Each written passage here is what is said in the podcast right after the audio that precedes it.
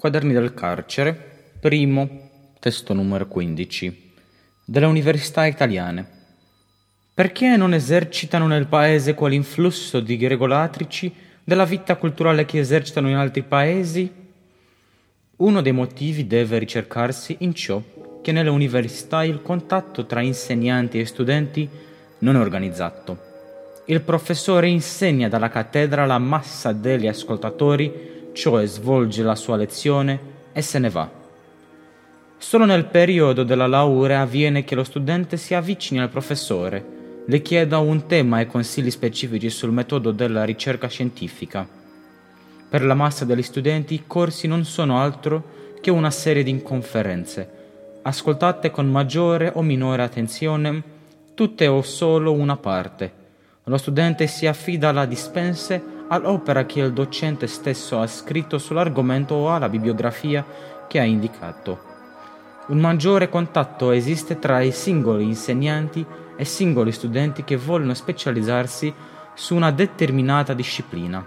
Questo contatto si forma, per lo più, casualmente e ha una importanza enorme per la continuità accademica e per la fortuna delle varie discipline. Si forma per esempio per cause religiose politiche di amicizia familiare. Uno studente diventa assiduo di un professore che lo incontra in biblioteca, lo invita a casa, gli consiglia libri da leggere e ricerche da tentare. Ogni insegnante tende a fermare una sua scuola, a suoi determinanti punti di vista, chiamati teorie, su determinate parti della sua scienza che vorrebbe vedere sostenuti da suoi seguaci o discepoli.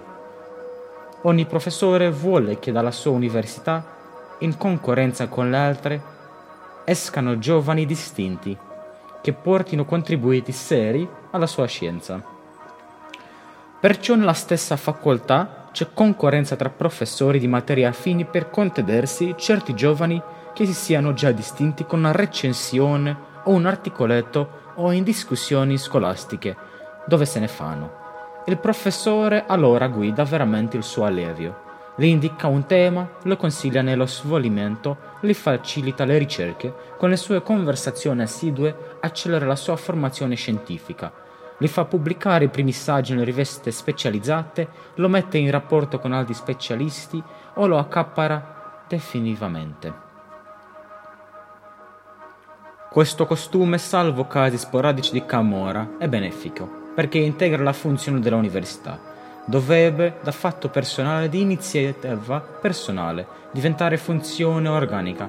Non so fino a che punto, ma mi pare che i seminari di tipo tedesco rappresentino questa funzione o cerchino di svolgerla. Intorno a certi professori c'è resta di proaccianti che sperano raggiungere più facilmente un cattedra universitaria Molti giovani invece che vengono dai licei di provincia specialmente sono spaesati nell'ambiente sociale universitario e nell'ambiente di studio. I primi sei mesi del corso servono per orientarsi sul carattere specifico degli studi universitari e la timidezza nei rapporti personali è immancabile tra docente e discepolo. Nei seminari ciò non si verificherebbe o almeno non è la stessa misura.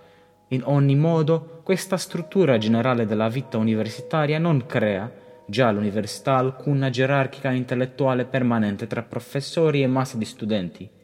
Dopo l'università anche quei pochi legami si sciolgono e nel paese manca ogni struttura culturale che si imperni sull'università. Ciò ha costituito uno degli elementi della fortuna della diade Croce Gentile prima della guerra nel costituire un gran centro di via intellettuale nazionale.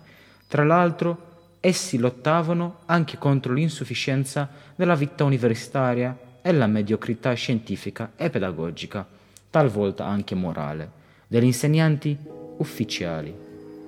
Grazie.